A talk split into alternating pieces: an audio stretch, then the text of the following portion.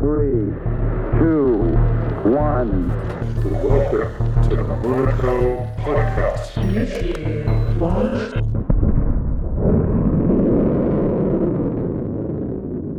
Welcome back to a new episode, boys and girls. Another Thursday, another higher requested guest. You guys nerding out here probably know who it is. Um, but if you're a casual follower, uh, chances are pretty high that you are familiar with his work. So welcome to the podcast, Jelle. Yeah, thanks for having me. It's wonderful to have you, mate. It's it's been a lot of people asking when you're uh, attending this. Yeah, we've been uh, wanting to speak for a while, uh, but yeah, I'm very happy to be here and finally uh, do this with you. Yeah, it's great to finally to sit down and do this. Um, but usually, um, before we kick on with all the questions, uh, could you just introduce yourself? Yeah, sure. Uh, so I'm Jelle Millenaar. I'm uh, currently founding my own company called uh, Technology uh, Technologies.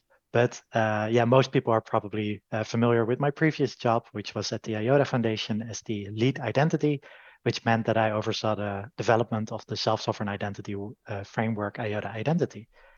Um, yeah, before that, I uh, yeah I studied game development for a couple of years um, and got my bachelor degree degree in medical biology uh, with a specialization on uh, neuroscience and artificial intelligence.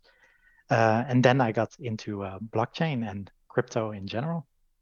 That's pretty cool though. But like, how how did you actually go from there and into crypto? Yeah, so I, I learned about uh, Bitcoin obviously um, first in like kind of the, the 2014 spike uh, with uh, Mt. Gox and everything, but I didn't do much with that. Um, and then 2016, I saw the price uh, below and it was high before. I was like, oh, this is this is an interesting thing. Um, but before I invest into anything, because that was initially the point, right?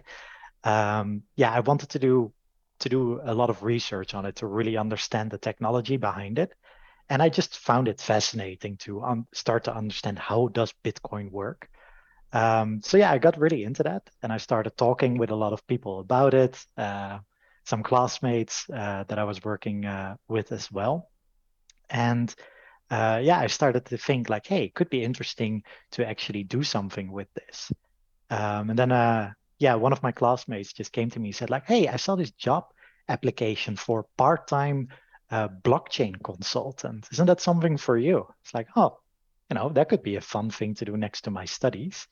So I applied for that. And uh, yeah, apparently I already had enough uh, knowledge about blockchain in general in order to actually get the job. So yeah, that got me into really, uh, yeah, consulting and uh, yeah, really having a paid job in blockchain, and that allowed me to really learn more, explore the technology better, and understand how you can also utilize it for uh, different business cases. So yeah, that's that's how I got into uh, into it for real. And where was that you started working? Sorry. Where did you get the job? Oh yeah, I uh, I got the first job at the VX company. So that's an IT consultant in the Netherlands. Uh, and uh, yeah, they're they're pretty like old company, I believe 25 years old. Uh, and they just have a lot of customers in the Netherlands. So people in the Netherlands might know them, but internationally you wouldn't. Yeah. Um, and I just started uh, initially part time, and then I uh, very quickly realized like, hey, this is actually the job I want to do, and I don't need my master's degree for it. So I ended up uh, quitting my master's to work full time for them. Wow. So, but you you obviously have been working for IOTA. So like, between there and until you got into IOTA? What what was happening in between there? Uh, so yeah, I, I, worked at VX company for uh, one and a half years. So that's from uh, the start of 20, no, even the end of 2017 till uh, mid 2019, and that's when I uh, moved to the IOTA Foundation. That was because, uh, yeah, VX company at the time um, yeah didn't have the capabilities to really scale up their blockchain work. Um, so I just applied to the IOTA Foundation instead to further, uh, yeah, what I wanted to achieve with uh, with blockchain. Mm. And now we're here.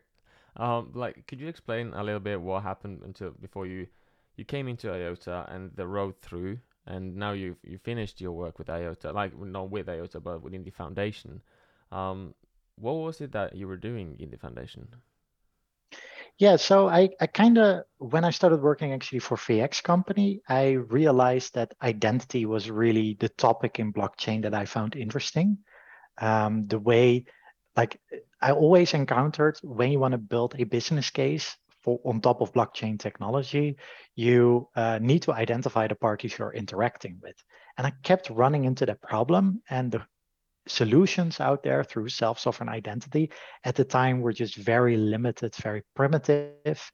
And I just didn't see it happen where you needed to own a cryptocurrency token in order to uh, build a identity, right? So I started looking like, okay, what are the alternatives to building on Ethereum? And I uh, came across IOTA. I was like, feeless, that would be that would be a, a solution for this, right? Like you no longer need to own a token and you can still create the identity uh, directly. Mm. So, uh, yeah, for me, I, I kind of started a multi year plan where um, I wanted to get self sovereign identity to be used in the real world. And the very first step for that is to have just a self sovereign identity framework that um, uh, yeah, that is very easy to use and easy to adopt because once those things are true, uh, a lot of companies will likely be able to step in and actually join in in the ecosystem. And in the end, you need to have a network effect for something like this to work. So yeah, step one was really build an amazing self-sovereign identity framework, and that's been uh, yeah my focus at the uh, IOTA Foundation for my time that I uh, that I was there. So mm. yeah. And and what what made you decide to move on to do your own thing? So the yeah the the framework was uh, yeah was getting into a really good state. Uh, like honestly, it's it's a brilliant framework. The developers have done a great job. Uh, I'm very happy that I was able to uh, to set up that team and uh, and work with them, and they continue to do a, a really great job, of course. Um, but yeah, no, it's it's in a really great state. And at that point, I wanted to kind of go towards the next phase of uh, of the plan, uh, the multi-year plan that I mentioned, uh, because a framework is one thing, and that is very targeted at developers. Uh, but I also know that, uh, yeah, a lot of companies want to use self-sovereign identity technology, but they don't they don't want to learn about crypto. They don't want to learn about IOTA. They don't want to learn about self-sovereign identity. They don't want to hire an entire dev team internally to develop a uh, the solution themselves. No, what they would rather do is just gain all of those benefits from self sovereign identity uh, and just pay someone else for the software in order to do that. Mm. So, to really get adoption going, I realized you need to build products on top of the framework and actually just, you know, sell that to companies so that they can just benefit from the technology without having to put any of their own developers on the topic. Yeah. So yeah, that that's why I uh, started Impierce Technologies, and uh, yeah, that's where we are now.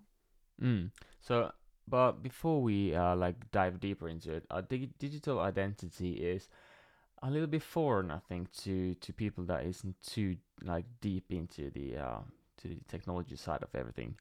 Um, could you just explain a little bit why such a thing is needed? Because, like, let's say I am a smooth brain kind of guy uh, I have my ID card where I can show to everyone around I am able to log into my own accounts on my bank. Why would I need like a digital identity as well? Yeah, so uh, that's a very good question. Um, and it is actually a lot of things that we do today are just very annoying things to make sure that we can identify ourselves. Like we we carry around a wallet with like lots of different cards for different things um, we online have like a bunch of accounts with all different pass uh, passwords or you have a manager for that. Um, and when you ever want to prove something about yourself online you just have to kind of type it out and the other party accepts it as truth or you have to provide some kind of proof in the form of a copy of your passport and stuff like that. Like all of these things that we're doing is purely because of the fundamental problem that there's no way to really trust any information that is delivered to you in a digital format. So what we try to achieve with digital identity is the ability for uh, people, organizations, and even devices to kind of create their own single identity that they could use for all of these different kind of use cases, being it like logging into a website, um, yeah, passing a physical gate somewhere because you have a ticket to something, uh, proving who you are or that you have a driver's license. All of these use cases would just fit in one single account that is about you and that is also owned by uh, by you. So you own your own data and you own yeah your own identity online. Mm. And that is the, the kind of the privacy aspect of it and a lot of people care about that but there's uh, the big second part of it is the verification side of it. So when when I share my information online uh, in the current form, I share that info, I type it out, and the other side has to somehow verify that or just accept it. But in the form of verifiable credentials, with what we do with uh, digital identity, I'm actually able to prove that the information that I've provided is correct and signed by a trusted third party. So, for example, um, my diploma would be signed by my university. Uh, but in order to achieve that, the university has to join this ecosystem. So, really, to get things going, you need a network effect where I am able to receive information about myself signed by trusted third parties that join the ecosystem. And then I can share it with other parties that are also part of the ecosystem. So, for example, my bank or my new employer that wants to know where I got my degrees. So yeah, that's that's the basics of it, mm. I guess. Yeah, so like it's like a, a scammer's worst nightmare. Then you, you like kind of uh, you remove the the barrier with that. Like people can easily, like more easily, trust uh, the information they are able to receive and give out, um, without being like tricked into to give it into something someone that is, um, like pretending to be someone else, right? Absolutely, absolutely. Yeah, scammers' worst nightmare is a very accurate statement of what we're trying to achieve. Yeah. Mm, wonderful. Um, but you also mentioned that like you need the university to come on board, right, for this to work. Uh, like you need everyone to come on board for this to work. Um, um, is there any downsides to jo- to joining this, or is it only positive uh, sides to it? Uh, yeah, that's um, that's a little bit difficult because, like, from a factional point of view, like it, there's only benefits to the system. It's a very solid system. It's uh, based on state-of-the-art cryptography as well, so there's not a lot of risk, and it's it falls in line with all the legal um, uh, developments that we've had, especially in Europe over the last years with uh, GDPR and the eIDAS. So yeah, there's a lot of benefits through it, but of course, it's it's a whole new technology that uh, any company that participates uh, needs to adopt. And that also means you have to change your processes. You have to invest into it. Uh, even you know hiring Impierce Technologies and using our software will cost money. So it's mostly an investment for these parties to uh, participate into the uh, ecosystem as well. But yeah, my goal is to make that uh, barrier of entry as low as possible. Mm, wonderful. Um, what's the state of the IOTA identity framework right now? Yeah, so it's actually like uh, really good. Um, I, I, think the the basics uh, that are really required for uh, adoption are there. Like you're able to create the identities, the verifiable credentials, and store them all very securely in in Stronghold. This is basically the the requirements for such a self-sovereign identity framework.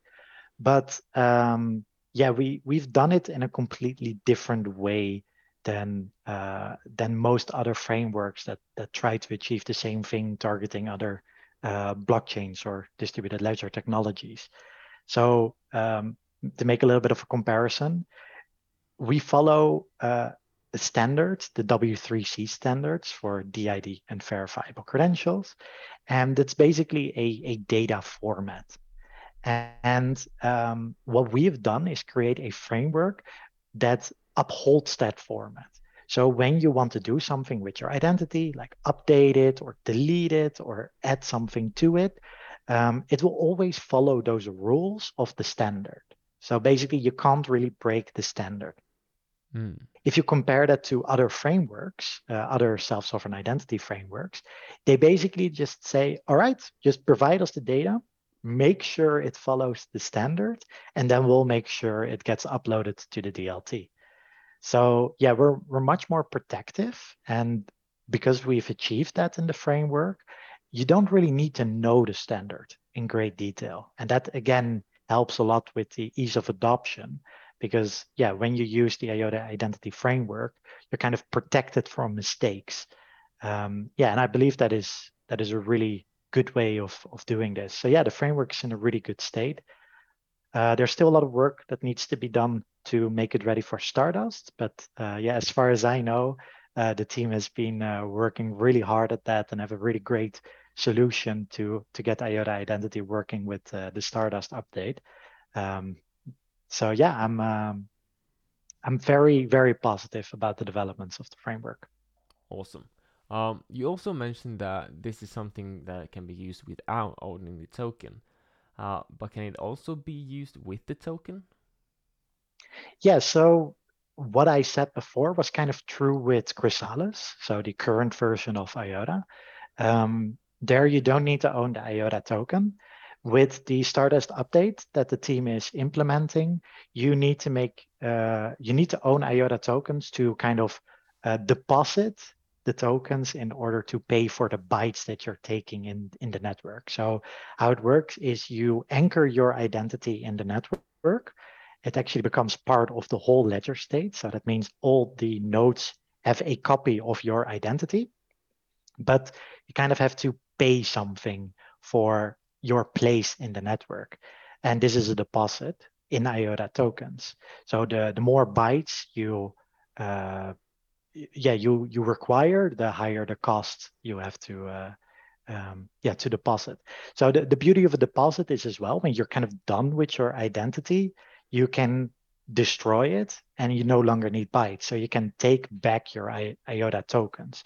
So it still remains feeless in that manner. Like in the end, you get all your tokens back. Uh, there's a little bit of opportunity cost, of course, uh, with that.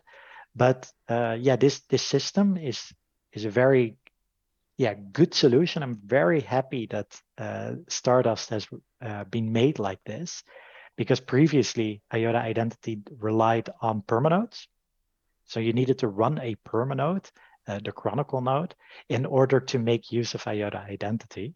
Um, but right now, yeah, any node would be able to use it with Stardust. Um, and uh, yeah, all you need is some IOTA tokens. So yeah, th- right now it will use the IOTA token much more, and it's a brilliant solution. Uh, in the end, I also hope that we will still have the ability to use it completely tokenless as well so that you don't need to own IOTA tokens. Um, but that will probably result in some kind of temporary identity. So it doesn't last forever. Um, and that is the, the price you pay for not uh, depositing IOTA tokens. Um, I hope that answers your question. Mm, yeah, yeah. Um, like, doesn't that limit the uh, the entry for for adoption though? Because like, there's a bunch of people out there not capable of even logging into Facebook. Like, how are they supposed to, to buy cryptocurrency and, and run another node and like set it all up? No, absolutely. So you, you don't need to necessarily run your own nodes, but uh, the companies that you're interacting with that utilize IOTA identity, they would need to run their own nodes for sure. Okay. You can just connect with that. But indeed, um, with this current um, yeah, Stardust update, it would require everyone that want to utilize IOTA identity to own some IOTA tokens. And we're probably talking about a couple of MI to just have one identity that you could utilize for everything. Um, but yeah, we'll see what the end number will be. But yeah, absolutely, this is a barrier to entry. And this is why I'm a big fan of also providing a tokenless experience, which is then probably uh, for some kind of temporary identity. That way I could log in and you know utilize my identities, but maybe after three months I have to manually renew them and republish them to the IOTA network to keep them active. Uh, otherwise, you know, you kind of get the dust of all these old identities. So that's why it's uh, important that uh, yeah you you put some kind of time limit on there. So what I know from the identity team Obviously, I don't represent them anymore, but what I know is that they currently are focusing on the way of um, getting it to work with the tokens. And once that is fully been implemented and achieved, they will start looking again at a second method that allows you to do everything without tokens. Mm. Um, and you also uh, um, mentioned what the uh, what your company is going to do. Um, excuse me if I'm not pronouncing it correctly, but I'll try. Like, what is Impierce Technologies exactly going to do? Yeah, so as a company, we kind of want to build um, two components initially, uh, two products that we see as, uh, as, as key for ourselves to be successful. So the first one is an, uh, a self-sovereign identity wallet. Um, this is purely a necessity. If if people want to use identity, you need to have an app in order to manage your identity, right? Mm. So back in uh, back in my time at the IOTA Foundation, we built the Self app with the demos. Uh, it's purely a, it's a demonstration SSI wallet, so it was never meant to be more than that. But at this point, we are mature enough as a as an IOTA community and as an IOTA identity framework that we need a production ready SSI wallet. So that's what Impierce Technologies will build as uh, as a first thing. So that will be open source, and that's not necessarily where, where we expect to earn any money. Um, it's just yeah completely necessary to have this uh, software out there. Um, and I'm very keen on making sure that it is absolutely secure, because yeah, this kind of software yeah, you can't afford it that there are some kind of uh, privacy leaks or hacks within your wallet. So mm. I want to make sure that it is using all the state of the art uh, security models that we've been implementing in IOTA identity, such as Stronghold, but also making sure that we uh, don't have any vulnerabilities with the other dependencies or frameworks we might be using. So yeah, that's that's really my goal to have a production ready and very highly secured app that anyone in the ecosystem would be able to use. Mm, is that something that would probably take several years to develop, or is it like like you would see this next year probably up and running? Um, yeah, no, I'm I'm more on the positive side uh, than the, of what you just said. The the wallet is uh, there's a lot of work to be done, and it um, there's a lot of different components to it. So you can, uh, but I, I believe we can deliver a base wallet relatively quickly because the fundamental components that you need in order to get a wallet working, like the most complex part of it is kind of the IOTA identity framework. So since that is already done, uh, or at least in a in a really great state, uh, it's mostly putting an interface around it. Uh, yeah, making sure that you do everything uh, securely, and um, yeah, just yeah, a- aiming to have a very good user experience. Mm. So yeah, I don't think it will take that long. Uh, hopefully somewhere um, in the beginning of next year, but it depends a lot on. Uh, yeah, I first have to fund my company as a step one. So the longer that takes, obviously, the longer it takes before I can really start development of this wallet. But no, yeah. it shouldn't. It shouldn't be a multi-year project.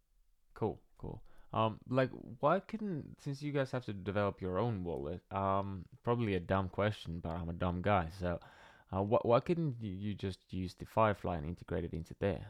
Was that just a totally different thing?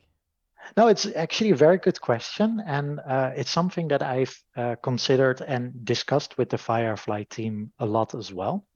Um, but yeah, this is just my personal opinion. But I really want people that join the identity ecosystem to have a wallet which is dedicated to that. Mm. So when they log into the wallet, they see, all right, this is for managing my identity. And um, if the first thing they see is like, hey, this is crypto and these are your NFTs, yeah. like I think that will scare away uh, a, a, big set of people that are not mm. used to the terminology and the technology that we have. That so I think sense yeah, the, the wallet should be identity first, but it could also have some crypto plugins that you could opt into uh, so that it also works like that. But yeah, it should be identity first. Yeah, yeah, I agree on that. Uh, if uh, I like a person that never has experienced anything with a crypto wallet, uh, were to log in just to get his identity, uh, and then saw like a bunch of tokens, he could stake them, he could farm them, he could do NFTs is probably would be just uh, a scary place to be for a, a, person that isn't familiar with it. So that that makes total sense. Um, and then probably on the later stage, you're probably able to to do a quick connect to Firefly or something like that, or you can have a Firefly version of it in Firefly Wallet for those that wants to do both. Oh, absolutely, yeah. Mm, mm. But you, you also mentioned funding of the project. I did see uh, a tweet tweet from you uh, explaining that people were able to um, to um, to get into the and uh, invest into your your company, which looks like really uh, like a great um, late start great starting point for people that believes that digital identity is a is the way to go. Um, but what why don't you why didn't you do like NFTs and ICOs? I know that you're not a big fan of that, but like why don't you do it? Yeah, it's it, it would have been a relatively easy way of of funding the company, and that's mostly because yeah, you just simply sell uh, you know a token or an NFT with the promise that uh, yeah, if the, the the company is successful and the products that we'll be making is uh, are successful, that they will that there will be demand for these things. But uh, even though there's there's a lot of projects out there with good intentions, uh, there's still no actual legal binding between the two, right? Like I'm not, uh, I, I, have no rights towards the profits of a company when I'm an NFT holder or an I, ICO token holder. Mm. And uh, yeah, I just I, I want to found a company based on trust because that is in the end what we're going to do with self-sovereign identity. Trust is very important.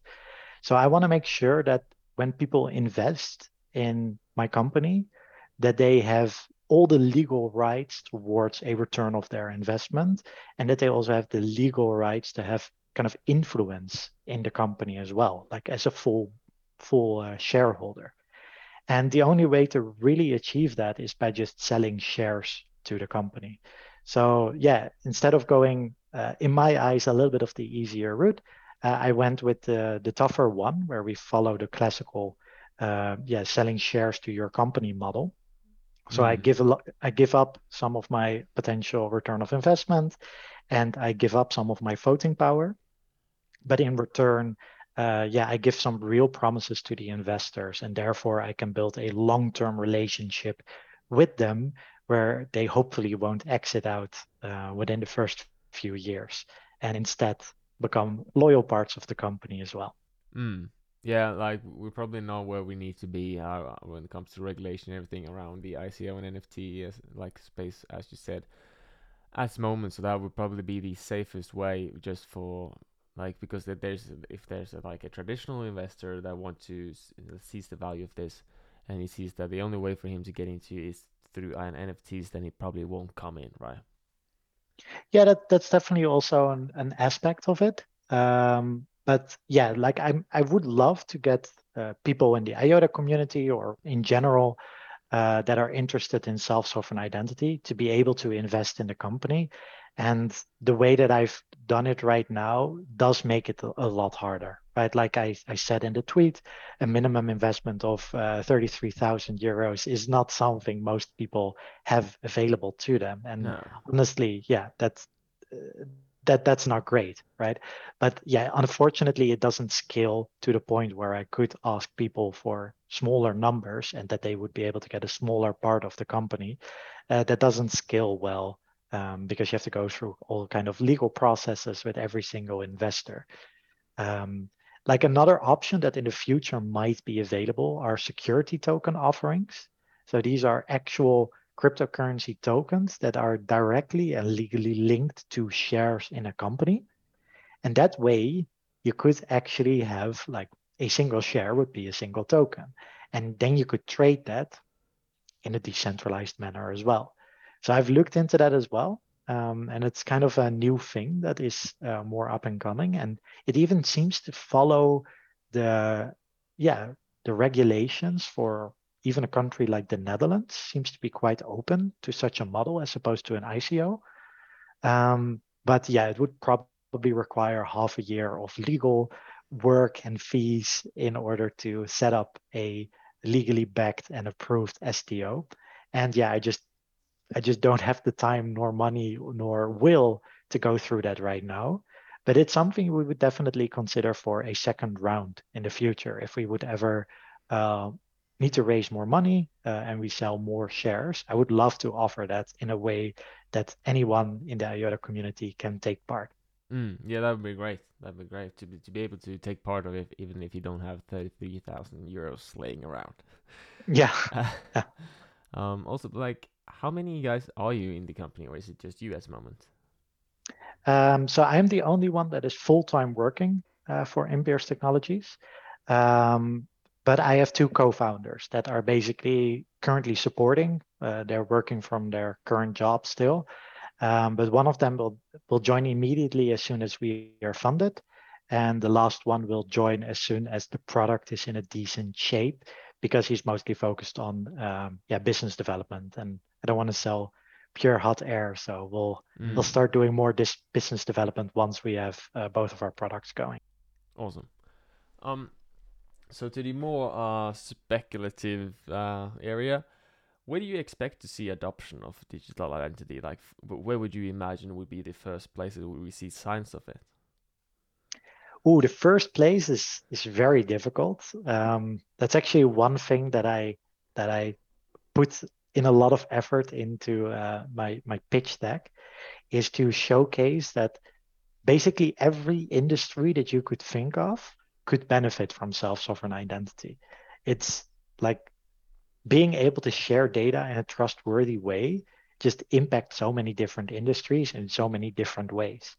And the first one that will will go for it, yeah, I honestly I have no idea either. So, uh, for example, the approach that I've taken with uh, with Impierce is to uh, kind of explore different industries in a very casual way, um, and then once we figure out, hey, this is an industry where we have a lot of connections, where there's a lot of demand for it, and where we see uh, many different project opportunities coming along, and hopefully future customers, then we will start to focus on that. Because as a as a young company, you don't have infinite resources, so you need to focus on one or two industries. Um, so yeah, once we know that, we will focus on one or two that we see as uh, very um, yeah, likely candidates to see the first mass adoption um, bring to self-sovereign identity. But yeah, what that would be is very difficult to judge. Um, we to give a little bit more of a clearer answer because you probably want to, to hear that as well. Mm. Um, yeah, our eyes are currently set on the educational sector uh, for diplomas and way you, um, yeah, uh, onboard yourself into new schools or universities. Um, the financial sector as well, we see a lot of opportunities in that with uh, know your customer, and anti-money laundering regulations, like banks and insurance companies generally want a lot of data from their customers to reduce risk. Uh, so there's a lot of opportunities there. And um, another example would be the e-commerce, being able to prove where you live, um, uh, log into uh, any website very easily, um, and yeah, just share your shipping address uh, can very quickly make uh, shopping online easier and more secure as well. So those are three industries, for example, we are definitely keeping an eye on, but there are plenty more. Mm. And is there is it like a different space in in the like different industry that you find easier, like more, uh, they they are more acceptable to to listen into it, what what it is, or? Um, yeah, I think definitely the financial industry is really open to this because it really solves massive problems for them. Like literally um, millions of euros go into customer data validation for many, many banks and insurances. Like we're talking not single millions, but like uh, triple digit millions uh, for, for most companies, right? So what we're trying to solve here is such an expensive problem for them that they're really interested in it. Um, but it's also a very tough challenge because when we start talking about things like know your customer, a lot of legal questions start to arise as well. Like, okay, um, can a bank actually accept proof of who you are without validating that information themselves like is that legally even possible mm. so um, yeah those questions still need to be answered uh, before we can really dive into that. So honestly, I wouldn't expect to see that as the first major use case, but it's definitely one that has the most interest and most potential in general. Yeah. But like, is this like to get a digital identity uh, adopted? Do you think it's needed needing a real push, or do you think that the the industry wants it uh, enough that it's gonna like come by its own? Oh, that's that's a very tough question. Um, yeah. I want to say that it comes by its own, but yeah, self-sovereign identity as a concept is now already uh, what is it, seven, eight years old. So if it would come by its own, like why hasn't it already, right? Yeah. Uh, I, I personally believe it's because due to this whole barrier of adoption that I'm trying to uh, make lower and lower and easier for companies to adopt it. Uh, but yeah, in the end, a push might be required. Um, luckily, I believe that push is coming because uh, you can see that the European Union is uh, yeah developing more rules and regulations that are actually very friendly towards self-sovereign identity. So GDPR was a, a, first step. So for those who are not familiar with that, it's the the data, the general data. Oh man, GDPR, data, general data protection regulation. There you go. so basically, what it means is that uh, yeah, companies uh, only need to store your data for as long as they really need it. They can't store it for longer than that, and the data needs to be located within the European Union as well for European citizens. And what it creates is an environment where companies feel they feel like it's risky to store data about people. So what they want is for people to bring data to them which is what self-sovereign identity does. So that one single regulation has directly created more demand for self-sovereign identity. And we can see that now coming again with the eIDAS regulation, which is not an abbreviation that I'm going to try and spell out now. But uh, basically, that regulation uh, tries to create one European digital identity and their latest form, eIDAS 2.0, is actually very friendly towards decentralized identities or self-sovereign identities. So when the European Union starts to be uh, very positive towards this technology, that also means that companies that want to work ahead, they need to start thinking about this and start considering adopting it before the regulation are in place to make sure that they remain competitive and on time. Mm. So yeah, this push is actively happening and you can really see the difference between now and one year ago with how open so many different industries are to this technology nowadays yeah didn't you guys make something to, to lay forward for the ebsi uh, group as well uh, for ebsi identity uh, was not the biggest part of it so the the current ebsi network the kind of yeah classical 1.0 network uh, was really focused on identity. Uh, and now when they're doing the pre-commercial procurement, they are just mostly focused on how do we scale the technology. So that's something obviously IOTA is really good at. Um, but they kind of have the feeling that they already understand identity, uh, much of it as well. So mm-hmm. yes, there are some components in it, like there's the the product passport um, and stuff like that. So identity is still part of of EBSI, but in the end, it's not the biggest component of it uh, right now. Yeah, yeah, cool. Um, what's your opinion uh, about Tangle Labs and what they guys are doing? But with like they have Tixit and Individi, Crapley, and all that stuff. Yeah, I mean they're they're absolutely great guys, and I'm very happy that they they started this this work and getting uh, yeah SSI products in in uh, in the real world, right? uh, it's very great to, to see them built on the, the framework. And yeah, in the end, what we need to do as an IOTA community is also to really build a self-sovereign identity ecosystem. And in order to do that, you need many different companies to uh, work on this technology and collaborate with each other to make sure that we are interoperable with each other. So yeah, I'm very happy that Tangle Labs already uh, started with this. Uh, similarly, you have uh, Filancore, of course, working on it, mostly on the identity for things side. Uh, so yeah, I I see a healthy ecosystem developing, and I'm very happy to become part of that. Mm. And now, have you also seen like an increase in digital identity um, building now that with all the new updates coming?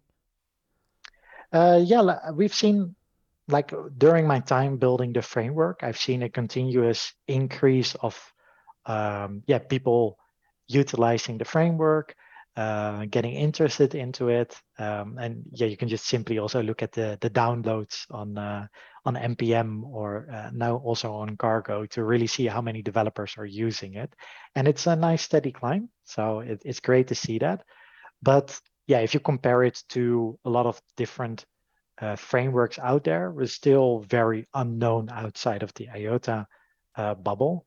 Um, and that's a little bit of a shame. I hope we can uh, get out of that uh, relatively soon because honestly, the IOTA identity framework is just really amazing and really easy to use.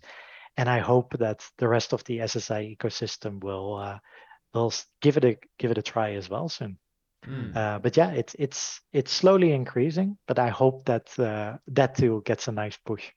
Yeah, and and I haven't like looked around too much around that topic, but is there any other crypto that is focusing on digital identity on the scale that IOTA does it? Oh, absolutely, absolutely. We're we were initially quite far behind as opposed to some ecosystems. Uh, for example, Ethereum um, have their own ecosystem. They have their ERC standard. They have several companies building, uh, yeah, all kind of products uh, on top of the technology already. Uh, so yeah, definitely that's happening. But there are even full dedicated blockchains uh, that purely focus on identity. So when we talk about uh, uh token transactions uh, or um, yeah, just cryptocurrency token transactions, they just only care about identity anchoring into their distributed ledger technology. So a big example of that is Sovrin, and uh, yeah, they've been uh, in the market for many years, even before we uh, started with IOTA Identity. But I really think we are catching up, and especially on a technology level with IOTA Identity, I think we're basically there. Uh, and now we yeah need to grow the ecosystem to start uh, uh, matching that as well. Mm, yeah.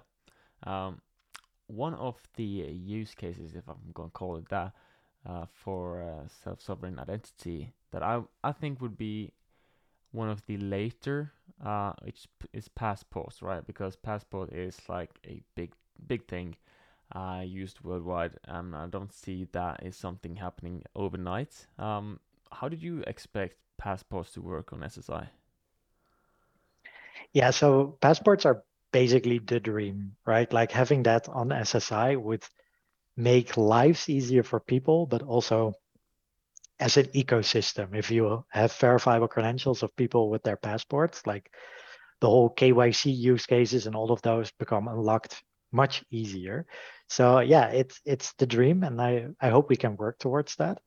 Uh, so naturally, such a process would take many years because yeah. this needs to come directly from government adoption. There's just no other way.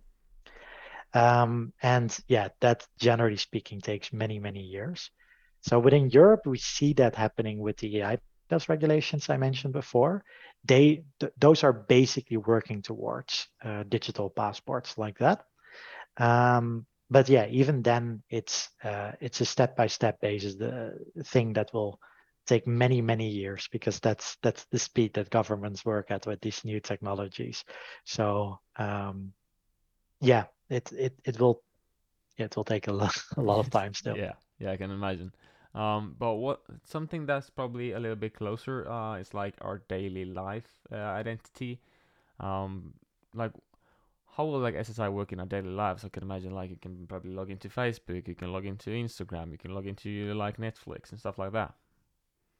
Yeah, I, I think you you nailed it there. Like the first thing that I see ourselves using SSI in our daily lives is indeed logging in. Um, so yeah, right now we used to have this this very ugly system, right, where you have to have a password for every single website that you log into and a different username, and you need to sign mm. up and all of that. Um, and then luckily it became easier with kind of the login with Google uh, process. but yeah, I'm very happy to uh, to hear now that the IOTA Foundation is working with uh, Walt ID on this topic, and the design from Walt ID in order to make login with IOTA happen is is absolutely brilliant. I'm very happy with how they designed that, because it actually utilizes the, the kind of legacy system, the login with Google protocol, um, and then connects that up with SSI. So it is it starts with a centralized component, but you as a person are in control of your own data. And that's uh, a very nice middle ground and means that websites can adopt this literally with five minutes of work. Because all they have to do is instead of saying, hey, log in with Google, they just say, all right, I want to log in with IOTA. They add like a couple of lines of code and suddenly it works because it's the exact same protocol. Wow. Uh, it that is the kind of middle middle ground. There's also a completely decentralized version of that that Walt ID is also developing. And that does require like custom integration from these websites. And then there's absolutely like you as a person are directly communicating with the website with no in-betweens to prove who you are. And that is really the future of login. Um, that will take a little bit more time to adopt in the industry. But yeah, having that system um, I can see that being a real reason why people want to have an SSI wallet on their computer and on their uh, mobile phones as well. Um, to just yeah log in and not being worried that a Google, a Facebook, or whoever is listening into all of your logins and know exactly where you're browsing and what you're doing. Uh, but instead, yeah, your privacy remains your privacy. Uh, so hopefully that will um, that will be the first adaptive use case that we can see in our daily lives and we can build a lot of amazing applications from just that. Mm. yeah I, I have i've been having a little bit off the grid like the last couple of weeks but i did see room posting something about the walt id so i haven't really gotten time to to dive into what all that is here but it sounds really promising though. Yeah yeah no like it so i put out a request for proposals back when i still worked at the foundation for a login with iota uh, so basically what that means is that the, uh, as the IOTA Foundation, we wanted a solution for logging in with IOTA using the standards that are out there. But yeah, we just didn't have the knowledge about the login systems internally in order to provide a very uh, yeah amazing system. So that's when you can put out a request for proposals. And uh, yeah, we got a lot of awesome responses uh, from several companies uh, outside our ecosystem, but also inside our ecosystem. And in the end, uh, yeah, we were blown away with the design from Walt ID. So um, that's in the end what the IOTA Foundation has chosen to work with them. And basically, they are now funded in order to, uh, yeah, deliver that piece of technology. Awesome. Um, so, so you mentioned that the next stage is to build the wallet, right? Um, what's the plan after that? What comes next? Yeah, so the, the wallet is indeed the, the enabler, um, but the most, to me, the most important piece of software that uh, I want to build, and that is also the most important for Impierce Technologies, is a, a software as a service platform. So what that means is that I kind of envision a dashboard for companies that want to join their uh, join the IOTA identity ecosystem. And in that dashboard, they very quickly can set up uh, everything they need around self-sovereign identity. So they need to set up a corporate identity, right? Like any company that joins in needs to create their own identity. Uh, but they also need to connect with IOTA nodes. So do you want to connect with an existing node? Do you want to pay Impierce to run a node for you? Or uh, do you want to run your own node?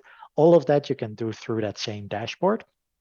And then there are many other different uh, difficult topics that you need to tackle as a company uh, that can also be done all in that same dashboard. So just to give an example, um, when companies receive data from their customers, that will be formatted, right? Like if you ask for a driver's license, that means that there are certain data fields in there. But the question is, what data fields do you expect are in a driver's license? And how do you make sure that, that those match with the same view of how a driver's license looks like, maybe in a neighboring country or just at a different company. So we provide the software for that, that you can quickly uh, just list out like, hey, this is the data that I expect. And I just want to follow the standard from other companies that are utilizing the same software. So yeah, we make that very difficult problem very easy with a very good interface. And what that product will also contain is a uh, basically a piece of software that allows companies to speak identity. At least that's the way I always uh, say it works. It basically means that there will be an endpoint for these companies um, where the SSI wallet can talk to. So any company that has that endpoint, that means that anyone with an SSI wallet can send information to that. So they can identify each other. So I can prove I am Jelle and I would like to log in to my bank. All right. So the bank has that uh, that that is using Impierce technology software. So they can receive that request, and then the bank can prove to me, all right, uh, indeed I am this bank. Uh, in order for you to get services from ourselves, we need the following data from you. Can you send that over? Then I can just click yes in my SSI wallet, and all the data that they need can be sent over and or I could of course reject as well. But yeah, what this is is basically a data pipeline that needs to be set up between the company and their customers. And we provide that just out of the box with the SSI wallet on the user side and our software as a service platform on the, the company side. And being able to set that up with the click of a button in your uh, dashboard will hopefully be a game changer that brings a lot of companies to the uh, ecosystem. Hmm, it's wonderful. But like, if I want, if I wanted to go like dive a little bit deeper, or for anyone that that is listening to this right now wants to get a little bit more information about what Impierce Impierce technology is doing, uh, is there anywhere they can go? Uh, yeah, so right now we're in the really early stages of the company. So uh, we don't have a social media account yet or a website, but uh, they are on their way. So I just recommend to just follow me on Twitter, which is at YelleFM. And uh, otherwise, if people are really interested in the company and they might be interested in uh, investing in it, indeed the minimum of 33,000, which I know is a very hard barrier. But if you are interested, you can always uh, send me an email at jelle.millenaar at impierce.com. And I'm very happy to then set up a call with people to really dive into the business details of what the company exactly will be doing and uh, yeah, discuss the details of how an investment might look like. Uh, but that's for the really ded- dedicated people. And other than that, it would be waiting for impierce.com to go, to go live. Mm. Did you have an ETA on the, the website?